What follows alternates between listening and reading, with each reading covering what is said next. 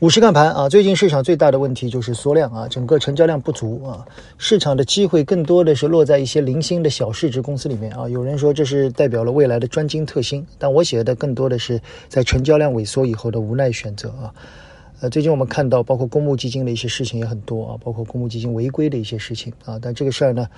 我想它更多的会影响市场的积极性。而从盘面来看，我们相信市场的调整还没有结束啊，一直要持续到八月下旬，要等中报。全面的出台以后，而本周呢，明天啊，应该会有七月份的经济数据。这个数据大家很关心啊，一个是数据里面的金融成分的社融到底情况怎么样，第二个是相关的一些行业的数据到底怎么样啊，这些是本周要关注的啊。最近我们在看到的一个是对于题材性的，最近很多新技术、新名词很多啊，包括芯片、半导体的、电池的这些新新名词很多是在实验室的方向，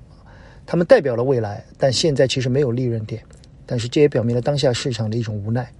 所以最近我们在看一些中报，无论是消费也好啊，无论是我们前期提到光学题材也好，其实更偏向于一些趋势性的投机，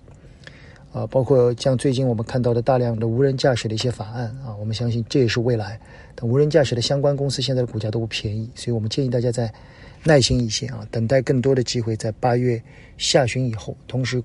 等待经济数据的回暖。这是最重要的，好吗？在明天的娓娓道来里面，我想跟大家聊聊氢能源啊，这也是新能源的，我认为一个最终的终极方向。